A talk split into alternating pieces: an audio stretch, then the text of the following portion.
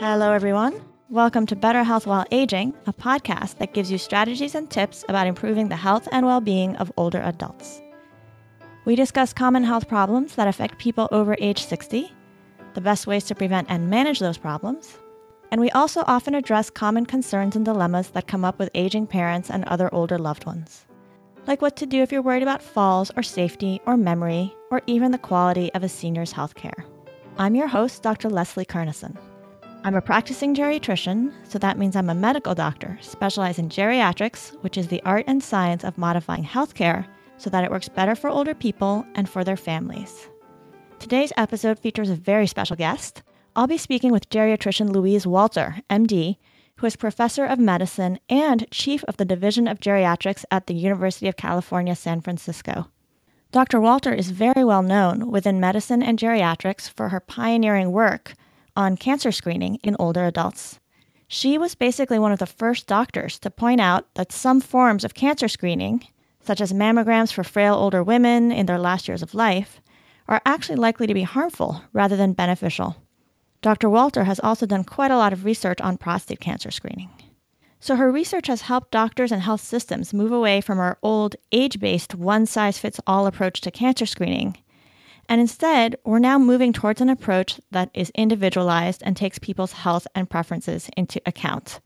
Last but not least, Dr. Walter does still see patients. She has a primary care clinic, so she gets to put her work into real life practice. And so I'm thrilled to have her. Dr. Walter, welcome to the show. Thank you so much for having me.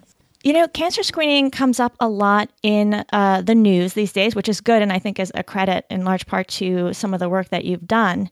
But within our field in medicine, you're especially, I think of you as well known for this key scholarly article that you published back in 2001 on cancer screening in older adults. And I think it was really the first of its type. And we're going to talk a little bit more about it in a sec. But could you start by telling us how did you become interested in this question of cancer screening for, for older people? What led you to write this paper? And what did you discover? Yeah, absolutely. It came about because of what I was doing in clinical practice. So I was seeing a lot of my older folks in, in clinic and really asking myself, you know, am I going to help this person by sending them for a certain cancer screening test or am I going to hurt them? How do you decide? I remember going to the literature to try and figure that question out and found, you know, that there wasn't a lot of guidance about what to do um, as people become older. A lot of the guidelines for cancer screening used age cutoffs. And, you know, it just never made sense to me. You know, why can't I get a screening mammogram for a really healthy 80 year old woman who's hiking in the mountains? I had to really fight to do that. Yet I was being, you know, oftentimes told that I needed to screen the 75 year old with severe dementia in a nursing home because they fell within the age guidelines. Um, and it just did not make sense to me. So that's um, how I became interested in cancer screening because what I was being asked to do just didn't really make sense to me. It seemed like, again, that life expectancy, um, patient preferences are much more important than thinking about age alone. So, in writing this paper, what did you learn about cancer screening? Yeah, I learned that, again, that life expectancy and patient preferences are much more important than age you know, when you actually look at the trials and you, you look at the data that in general, people have to have at least a five to 10 year life expectancy to derive some benefit from most of the cancer screening tests. And we're talking about mammography for breast cancer screening or, you know, all the different types of colon cancer screening or lung, even now lung cancer screening, pap smears, all that stuff. They don't help you right away because you know someone is not having any symptoms when they're getting screened. This is not about a workup. This isn't someone coming in with a breast lump or you know, bleeding. This is someone who has no symptoms, most likely does not have any problems. And you're trying to screen to find an asymptomatic cancer at an early stage that, you know, years down the road, and again, they estimate at least five to 10 years down the road would cause a problem. So generally, you have to have at least a you know a five to ten year life expectancy to benefit, or the only thing you're getting from cancer screening is harm. Yeah, and I think that's something that the public and even doctors don't always think about. You know, the the fact that a lot of the tests or procedures we do, even seemingly minor ones like mammograms, can bring harm to people. I think we're often just really focused on the potential benefit. Now, I feel that I've heard you you say that when it came to that 2001 article, one of the things that people seemed especially interested in was that you had created this chart showing life expectancy for people of different ages. And tell us a little bit more about how you created that chart and why it seems so notable to the medical community. Well, when I realized that life expectancy was such a big component of, you know, making sure people are more likely to to receive benefit than than the harms, I realized that we needed to have good ways to estimate life expectancy. Um, and the the available data at the time was really the, the average life expectancy at each age. You could get that on the from the life tables of the United States. But you really couldn't get the range. So I actually called up the National Center for Health Statistics, said, you know, I'm really interested in the range of life expectancy. And they actually helped me develop the quartiles. So really showing that you know, if you take all 80 year old women in the United States, for example, you know, half of them are going to live close to 10 years, but 25% are going to live 13 years or more, or only the sickest 25% are going to live five years or less. So it helps you really understand that there's great variation in how long people of similar ages live. So you can't just look at somebody's age to understand what their life expectancy is. So we, you know, made this graph that showed, you know, I think in a very simple and clinically useful way, the different quartiles and ranges of life expectancy at each age to really help anchor people um, when you're thinking about life expectancy. It's really helpful to know, you know, gosh, this is the range of life expectancy at this age. Where does this patient fit in? You know, as opposed to not having any anchor and starting off at like, oh, you know, they have, only have two years, but actually that's very off. So if you have some anchors, I think it helps people uh, use their clinical judgment together with that anchor to come up with better estimates. Yeah, I'll have to see if I can find public domain image of the chart. But yeah, it, it, it is, um, you know, these little bars. And at 70, it kind of shows that the healthiest 25%, this one is for women, are the average life expectancy is 21 years. Yep. You know, which is fantastic, right? That means living to 91. And for the sort of um, middle 50%, so those are the people who are between the 25% to 75 percentile, I guess, it's uh, 15.7 years. And then for the sickest ones, the lowest 25%, it's uh, 9.5 years, which is still not that bad, actually. Um, mm-hmm. But uh, but I think you're right. Seeing that spread really helped everybody realize that, that there's a, a lot of variation in there. And do you feel like doctors are pretty good at, once this is brought up to them, ballparking whether a patient is in the sort of lowest 25 percentile or top 25 percentile? What's your sense of that? Yeah, well, I think we're getting better. I mean, I certainly, when I went through uh, medical school, and I think even to this day, we don't get a lot of training in how do you prognosticate, how do you estimate life expectancy. We get a lot about how you diagnose and treat people, but but very little on the question that people frequently ask about, you know, how long do I have? And so I think bringing this this idea, these life tables up, has helped people again having an anchor you know, there's still studies showing, you know, the longer a doctor knows a patient, the more inaccurate they are. They overestimate life expectancy. Oh, wow. Yeah. So uh, I actually think the goal we have is try to bring tools to people to provide some objective anchor that you can then merge in with your clinical judgment to better estimate life expectancy. So, I mean, we've been developing things. I know you know about ePrognosis, a website that basically collects all the validated life expectancy calculators for older people and puts them all in one place so you can really, you know, if you think, oh gosh, I'm seeing a patient who's either in a nursing home or they're living in the community or, you know, what they're, where they're living, you can look at, at what calculators would be most helpful to you. So I think it's going to be a com- combination of providing people with more tools um, as well as helping people improve their clinical judgment because the best prognostication comes when you put um, objective measures together with clinical judgment. Right. Well, I want to talk a little bit more about the calculators, but just briefly, something you said kind of struck me. It's the thing about patients asking, How long do I have? Because I'm curious about your experience, but I feel like I've actually really rarely been asked that question, that it mostly comes up if people have cancer or something else that many people think of as a terminal, I'm going to die diagnosis, which I feel mostly comes up with cancer, and that that often, even if people have quite moderate or advanced other forms of, of illnesses, that they don't so often ask, "How long do you think I'm likely to live?" But tell me a little bit more about what what your experience has been in both patients asking you about it and how you've brought it up to to patients. Sure. Well, I remember when we've actually done some studies asking people would they want to talk about life expectancy. And over half of people said, you know, I would like to talk with my doctor about life expectancy.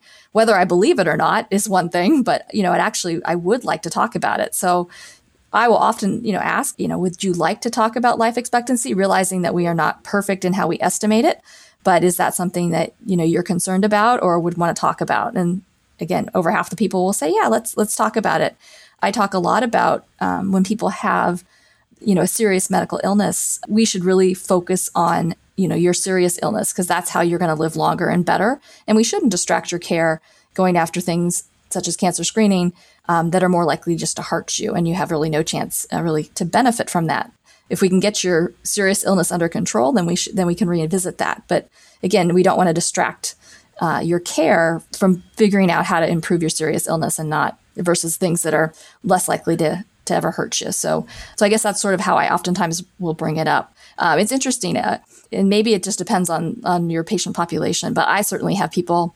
Had this one gentleman who really had this very small, you could hardly even see it, little early skin cancer, not melanoma, one of the more benign cancers and that you know he's being told he needed to have all this procedures and everything. And and he looks at him and he was you know 95 at the time. And he's like well what's my prognosis? Like is this really ever going to affect me? Why would i undergo a major surgery for something i don't even have any problem with right now? Right. Right? And you're telling me that you're getting this you know you're, you're taking this early pre you know skin cancer thing off.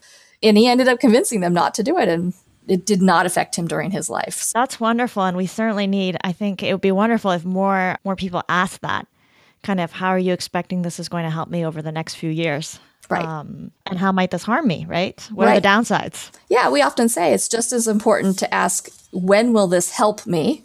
And not just ask, will it?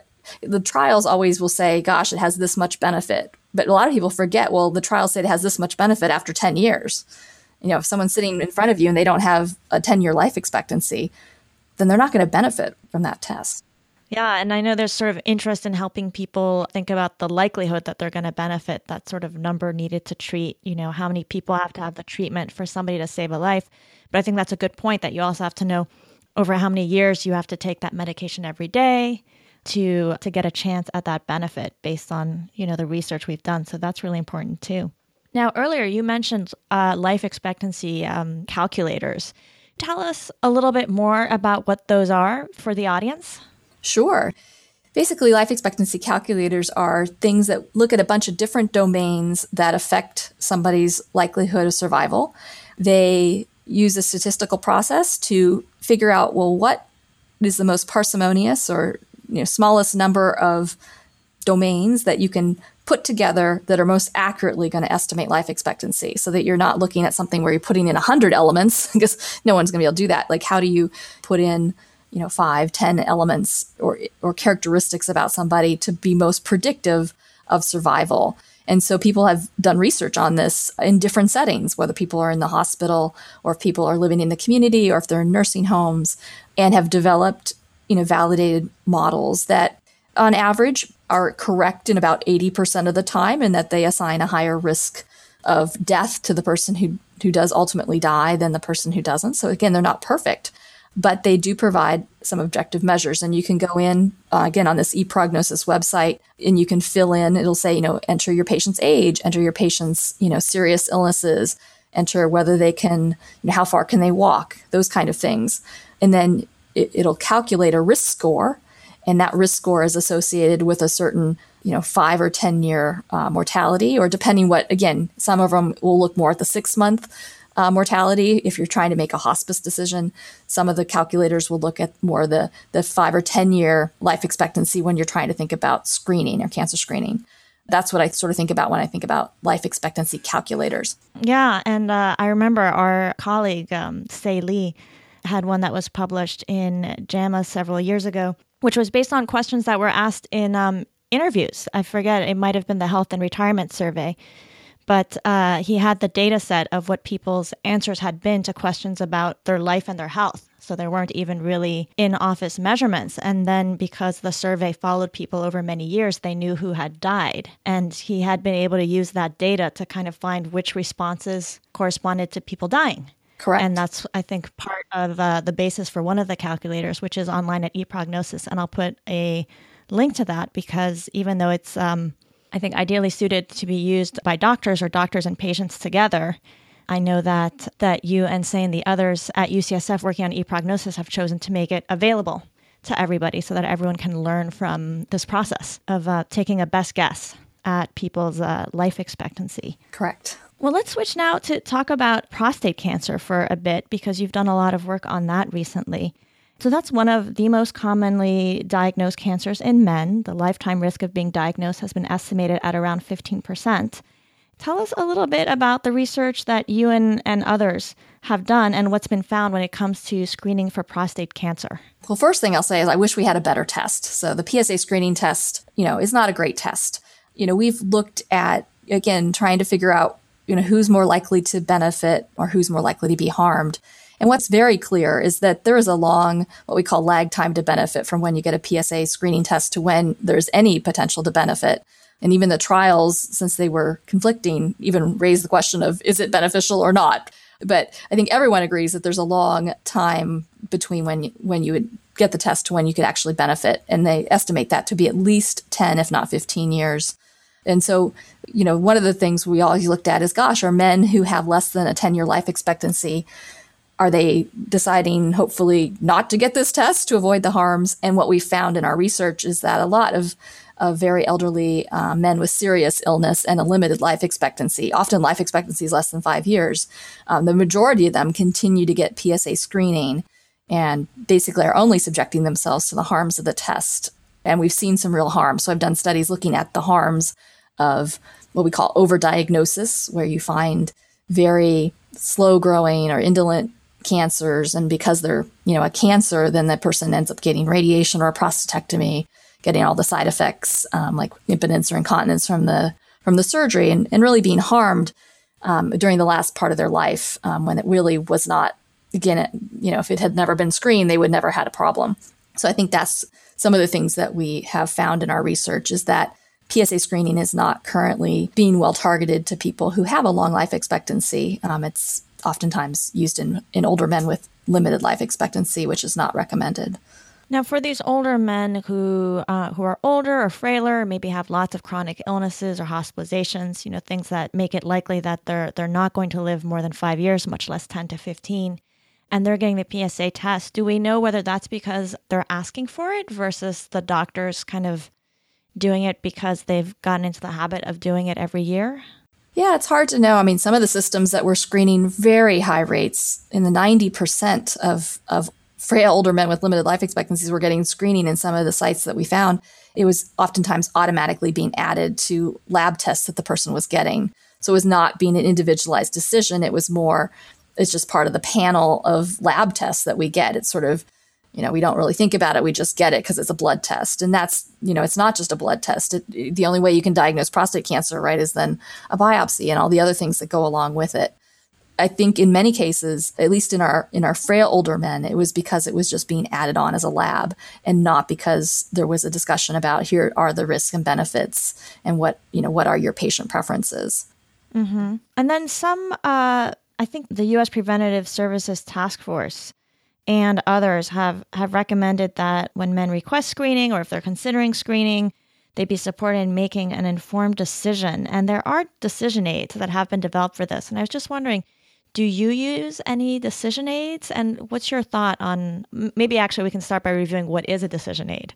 And then I'd love to know whether you've used them in your own practice and how that's worked for you and your patients. Yeah, I mean, I have used decision aids. I mean, decision aids essentially, you know, they can be a paper or they can be on the web. We certainly have we have apps for breast cancer and colon cancer screening decisions that have people answer questions about what's important to them and also answer questions about that help you know calculate again life expectancy or again ser- if you have a serious medical illness is that going to increase the chance you're going to be harmed um, from this test. So it's sort of a, a guide to help either doctors or there's decision aids for patients, you know, really think through the pros and cons of a screening decision to help people decide what is best for them. Um, and they can put in what outcomes are they most worried about. You know, there's some people that say, gosh, why, you know, for PSA screening, you know, if there's any chance that it can help prevent me from dying of prostate cancer, I want to get the test because I don't it doesn't matter about the the downsides.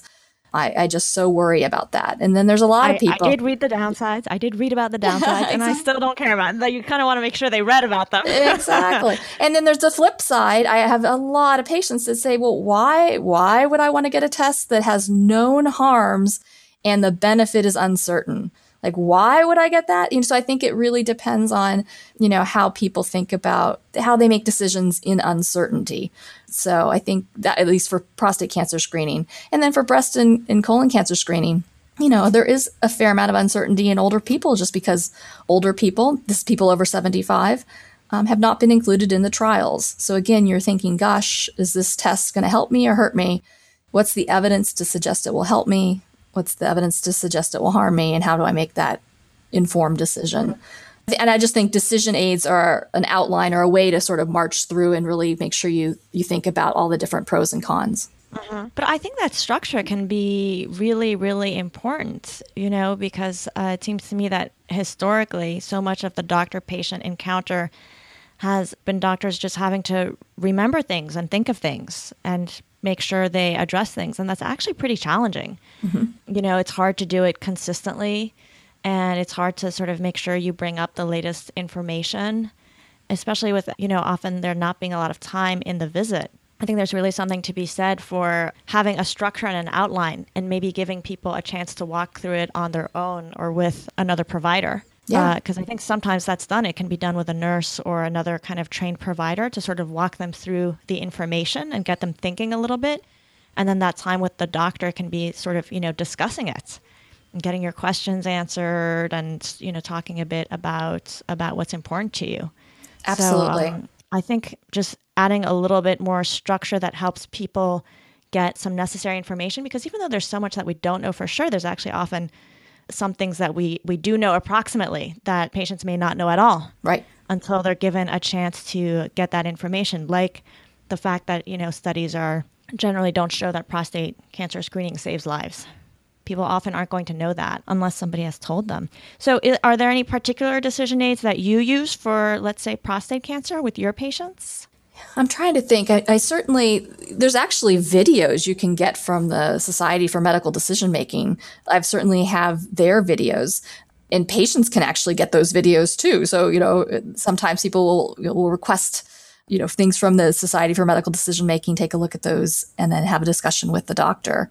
As I often times use ePrognosis uh, for for breast and colon cancer screening which are, again, those are a little easier because at least we have trials showing that they are beneficial in some group, you know, in some age group. There's very clear data that you know these things work. It, becomes what the the uncertainty is is whether you can extrapolate that to to older people. Right. But for psa the problem is it's it's just conflicting at all age levels. There's one trial showing you know, that prostate cancer screening, the PSA, you know, reduced prostate cancer mortality by 20%. And then there's another trial, the US trial, showing it did not have a benefit. And if anything, it was trending towards harm.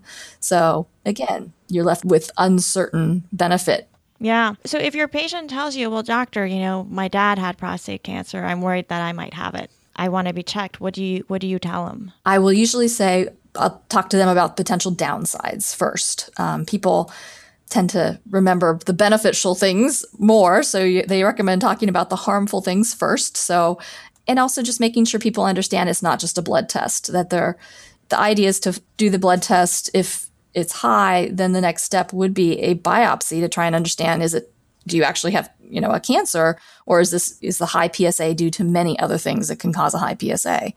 Um, and if they say, I would never want a biopsy, you know, then that's pretty clear that you shouldn't get the PSA screening test. Um, if they say I want to get a biopsy, then you talk about do you know what what are the harms of the biopsy? What are your concerns about? And go on from there. And so yeah, so you ha- you basically you have a discussion to make sure that people are informed that everything in medicine can have good and bad things happen you know the, the good and bad um, and so i think that's the big thing is making sure people realize that it's not just something that's a simple blood test and can only do good things it's not like playing the lottery it's actually an intervention that can have major downsides, and people just need to be aware of that. Yeah, yeah. No, I agree. That's a great way to go about it. And and I often sort of start off like, I hear this is really important to you, and I just want to make sure that we've talked through, you know, what could happen and the implications. But I think it's really important to make sure that people are aware of those potential harms and what the implications are. And I think, you know, it especially comes up when adult children are making decisions for an older parent, right? Mm-hmm. That's when I find it can be really helpful. Because usually, if your adult child is making decisions for the parent, the parent has a lot of disability Otherwise, they would uh, be making decisions. And there, I feel like it can be really helpful to just remind people of what the implications would be of the test and, you know, the downsides, and ask, do they think that this is what they uh, they want or what the older person would have mm-hmm. wanted for themselves? And it's also helpful just to understand what is the goal. What are we trying to accomplish?